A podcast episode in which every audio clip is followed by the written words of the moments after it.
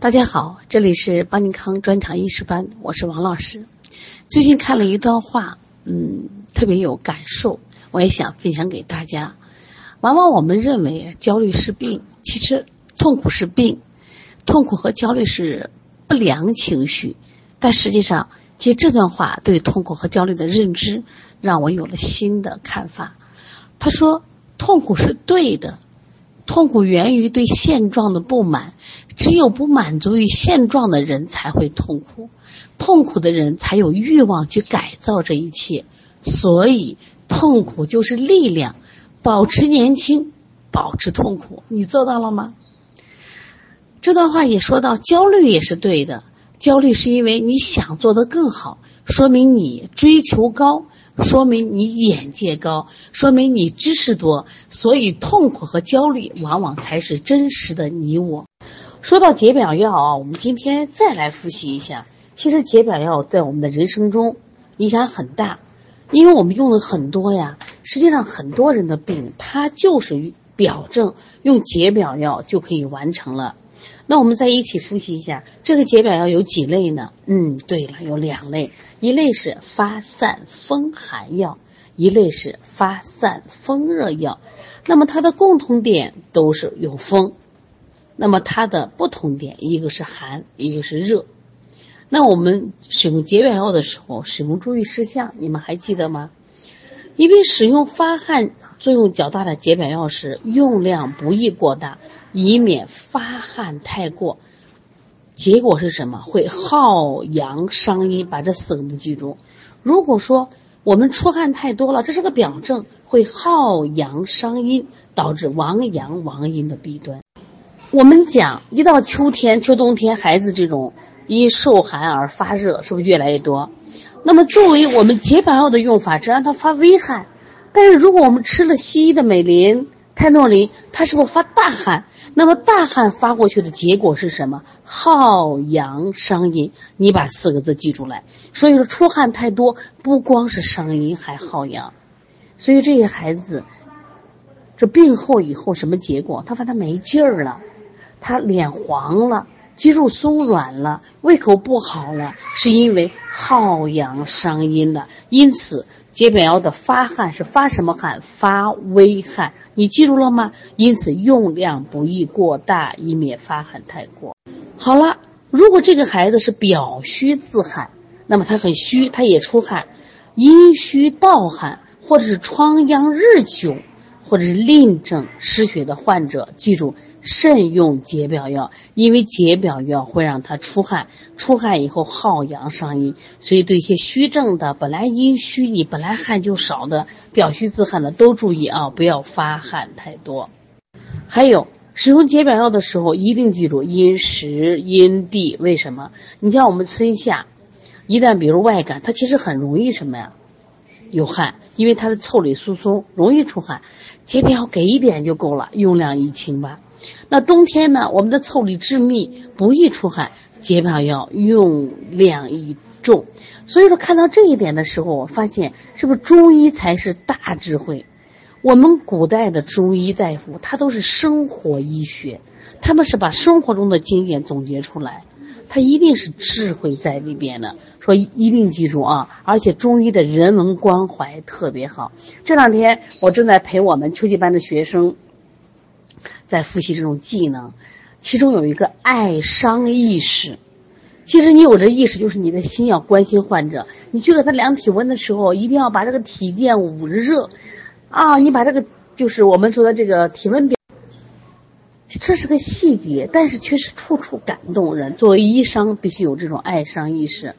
另外，这一类的药物是心散清阳，入汤剂能不能久煎？不能久煎，防止有限成分、有效成分挥发而降低了药效。这个明白了吗？在上中药学的时候，我们一个学生就问我：“老师，记中药有没有套路啊？这么多中药怎么记呀？”它一定是有套路的啊！我们来看有哪些套路呢？首先要找它的共性，再找它的不同点。那我们看。发散风寒药里一共有几个呢？你们说，对对对，十三个，十三个。那么这个药里边，我们先找发汗的，麻黄，它一般这个功效里边第一个词就是它的主要功能，发汗解表。桂枝发汗解肌，还有一个香茹发汗解表，说明它们的什么力量强？发汗的力量强。也就是说，在这，在这十三味药里边，麻黄、桂枝以及香茹，它的发汗力量比较强。你记住了吗？它们的共性是发汗，我们来找它们的不同。那麻黄，我们的功效有十二个字：发汗解表。宣肺平喘、利水消肿，记住啊，它能治喘，麻黄能治喘。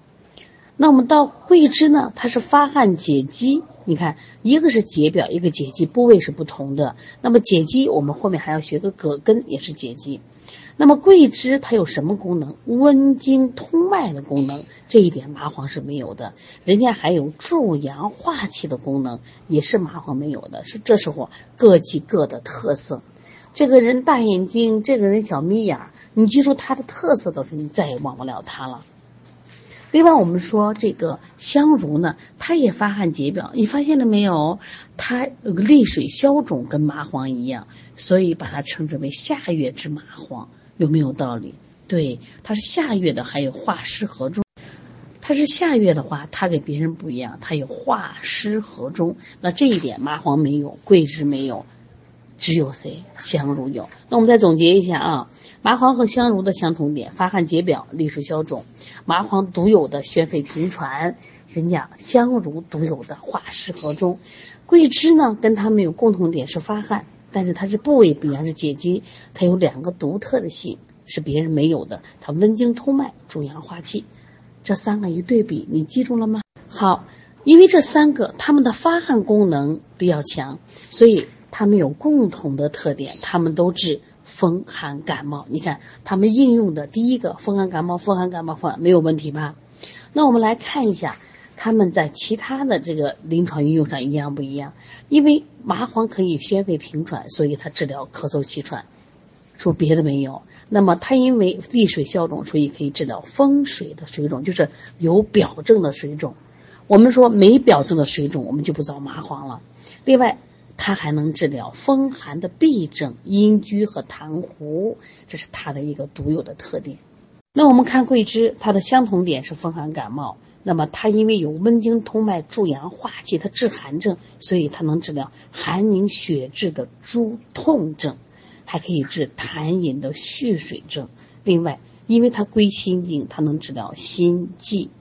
你看，我们前面讲了，麻黄是归肺经和膀胱经，桂枝是归心经、肺经、膀胱经，所以它归心经就能治疗心悸。那我们来看一下香茹呢？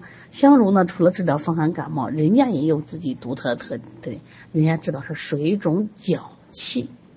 我们继续说麻黄，麻黄的用量不大，二到九克，发汗解表宜生用，生止咳平喘多治用。这也体现了中医这个炮制方法的精彩和智慧。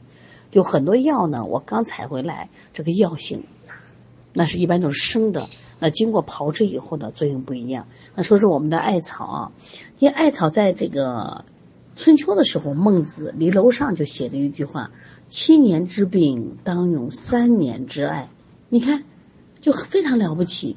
对于那些慢性病啊、陈旧病，你要用三年之艾。那什么叫三年之艾？它刚采下的艾呢，叫生艾，陈放。陈化三年以后，把这个艾呢经过捣碎，制成蓉，这才叫熟艾。那么熟艾它能起到温经通络作用，而生艾味苦性寒。另外呢，关于麻黄还有两个药药。第一个药呢，因为它发汗力强，为发汗解表之药药。这句话必须记下来啊。那第二呢，它能治这个宣肺平喘。治疗肺气壅恶导致的喘咳胸闷的药药，因为它善平喘。如果觉得胸憋闷得很，哎，就找谁？找麻黄，它是肺气壅恶导致的喘咳胸闷的药药。两个药药啊，就可看出来我麻黄的地位多重要。说到桂枝啊，这桂枝这个药呢，它虽然发汗，但它发汗力度呢，肯定不如麻黄这个强。但是呢，它的独有特性是温经通脉，所以它可以治疗这个脘腹的冷痛、经闭的痛经、关节的痹痛这些寒凝血滞的诸痛症。所以这个药性很重要，因为它心散温通，具有温通经脉、散寒止痛。另外第三个作用啊非常重要，叫它能治疗痰饮的蓄水症。很多人老师我这个不懂，其实痰饮蓄水症就知道我们气化不利。那么这个桂枝呢，它可以温补脾阳，以助运水，又可温肾阳，帮助膀胱气化，所以呢也是治疗痰饮病、水肿的常用药。你把这个记住了吗？等到后面我们学方剂的时候。我们有一个著名的方剂叫苓桂猪肝汤，还有一个方剂叫五苓散，那么主要是治疗这个痰饮啊。第二个就治疗我们的蓄水症。刚才说到桂枝的通心经，所以它可以治疗心悸。其实我们现在这个心悸的病人很多，就是心慌、脉结带啊。有个著名的炙甘草汤，就是治疗这种心悸奔豚的。所以它可以助阳化气、平冲降逆。我们现在在我们的发散风寒药里找这个解表散寒的，来一起跟我找一下。昨天其实我也说过了啊，再找一下，紫苏解表散寒，还有谁？生姜解表散寒。你看，然后我们再找羌活解表散寒，白芷解表散寒，细辛解表散寒。这是它们相同点。来，我们找它不同点。刚才我们已经说了，如果说在功效上第一个词，就是它的主要功能解表散寒。但是紫苏呢，它很有趣的是，它还有第二个功能叫行气宽中。也就是说，当我们如果遇到表症，这个胃口不好的，也就是出现这个脾胃气滞、胸闷、呕吐的时候，记住喝紫苏。哎，这个小孩一感冒胃口不好了，喝点紫苏就好了。其实你就很奇怪，那紫苏不是解表散寒的？对了，你忘了人家还有行气关中的作用吗？另外，南方人做鱼的时候为什么要搁这个紫苏？搁紫苏呢？这个时候它起的不是解表散寒，也不是行气宽中，它是解鱼泻毒。你记住了吗？以后你做鱼的时候记住把紫苏搁上。紫苏呢，它还有一个安胎的作用。我们教材虽然没讲，后面我们总结安胎药的时候就会提到它，你一定记住啊。那这个药呢？记住，它是煎服五到十克，不宜久煎。那我们说下生姜，生姜呢解表散寒，它有温中止呕、化痰止咳作用。其实它也有解郁泻毒。就是我们炒菜的时候，有时候经常搁生姜啊，把这个记住。而且生姜有个药药叫什么？呕家之圣药，这是它的高度评价，你记住了吗？另外呢，我们记生姜的时候，它二温二止，你记得了没？这是一个套路啊。温中止呕，温肺止咳，它可以温中温脾胃止呕，也可以温肺止咳。我们现在看一下警戒和防风，警戒和防风是不是都是祛风解表的？对，但是警戒可以透疹消疮止血。记住啊，它是个生用的时候发表透疹，这个止血的时候草炭用啊。防风祛风解表，它可以生湿止痛止痉。说到生湿止痛的时候，跟把防风跟羌活一起比，羌活呢，它也有祛风、生湿止痛的作用。你看，它们互相都有这个相同的兼症。防防风的主要功能是祛风解表，那么它次要功能生湿止痛。羌活的主要功能是，呃，这个风寒感冒，啊，解表散寒，但是它第二功能祛风生湿止痛。说到祛风止痛呢，我们还要提到白芷，还有细辛。但是白芷和细辛我们归一类药，它们都属于通鼻四药。那么白芷呢，除了这个通鼻以外，它还可以燥湿止带、消肿排脓。那细辛呢，可以温肺化饮。刚才说生姜是温肺止咳。另外我们说一下通鼻四药，还记得没？白芷、细辛、苍耳子、辛夷花。而辛夷花其实人家这个。通鼻效果最好，因为它简单嘛，发散风寒、通鼻窍。苍耳子是发散风寒、通鼻窍，它还有祛风湿止痛。那细辛呢？它除了这个通窍以外，它还有温肺化饮，它还有祛风止痛。所以说，把这些相同点和不同点好好的记一下。我们现在再说一下发散风热药。发散风热药，我们教材里只讲了九个，九个里边，其实发散风热药的透疹药基本都在发散风热药里边，你发现了没有？对，我们的薄荷、牛蒡子、蝉蜕，还有我们的葛根，是不是都是都使用什么生麻？都是解表透疹的啊，这个一定要记下来。我们现在看一下共性啊，因为它们都是疏散风热，我们先不考虑。首先看薄荷里面是不是清利头目？你记得还有谁清利头目？对对对，满金子清理头目。大家把这个总结出来好不好？满金子清理头目。另外，我们再说像这个和肝有关系的，你看薄荷疏肝行气，我们桑叶呢平抑肝阳、清肝明目，菊花是清平抑肝阳、清肝明目。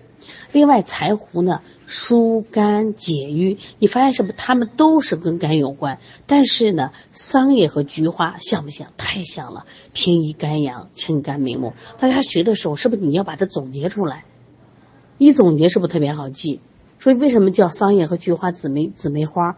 第一个疏散风热一个共性，第二平抑肝阳两个共性，第三清肝明目，长得太像了，怎么不是姊妹花？现在我们看利咽的。刚才透疹我们有些药，那么利咽透疹的药它基本是重复的。来看薄荷利咽透疹，牛蒡子利咽透疹，蝉蜕不仅利咽透疹还开阴。那我们还有呢，生麻里边只有解表透疹，没有说利咽啊。那么葛根，葛根它是透疹，没有提利咽，所以利咽都有谁？重复一下：薄荷利咽，牛蒡子利咽，蝉蜕利咽。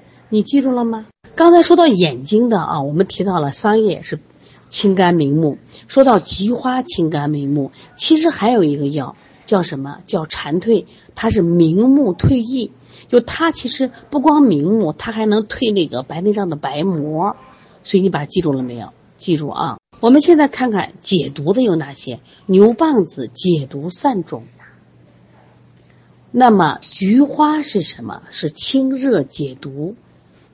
我们还有一个生麻是清热解毒，是不是对比着记啊？只要能解毒，就能治疗疮痈肿毒。我们还记得我们的生阳 F 四吗？柴胡、生麻、葛根还有黄芪，这个要记住啊。另外，我们的记它的特性，像柴胡，它主要治表症的发热少阳症。什么叫少阳症？少阳症就是半表半里嘛。另外，它能也能治疗疟疾的寒热，疟疾寒热。另外，我们说生麻呢，它除了这个生举阳气以外，它有清热解毒。但是你看生阳 F 四里边就它有啊。另外，葛根其实很有意思一味药，它能治疗表症的发热，这一点跟柴胡一模一样的。但是柴胡治的是我们少阳症，它治的是项背的强痛或者叫僵痛。哎呀，我的好后背好硬好痛呀！这时候找谁？找葛根。另外，它还能治消渴症，热病的消渴。这需要大家记下来啊，阴虚的消渴，热病的消渴。另外，葛根呢还可以通过生阳止泻啊，生阳止泻。那么它可以治疗脾虚的泄泻，除了热泻、热泻、热痢以外，它还能治疗脾虚的热泻。另外，我们大家一定记住，凡是动物药，它都能吸风止痉，所以蝉蜕能吸风止痉。那我们这样一对比，你感觉好学了吗？好记了吗？所以今天留个作业，仍然做一下对比作业。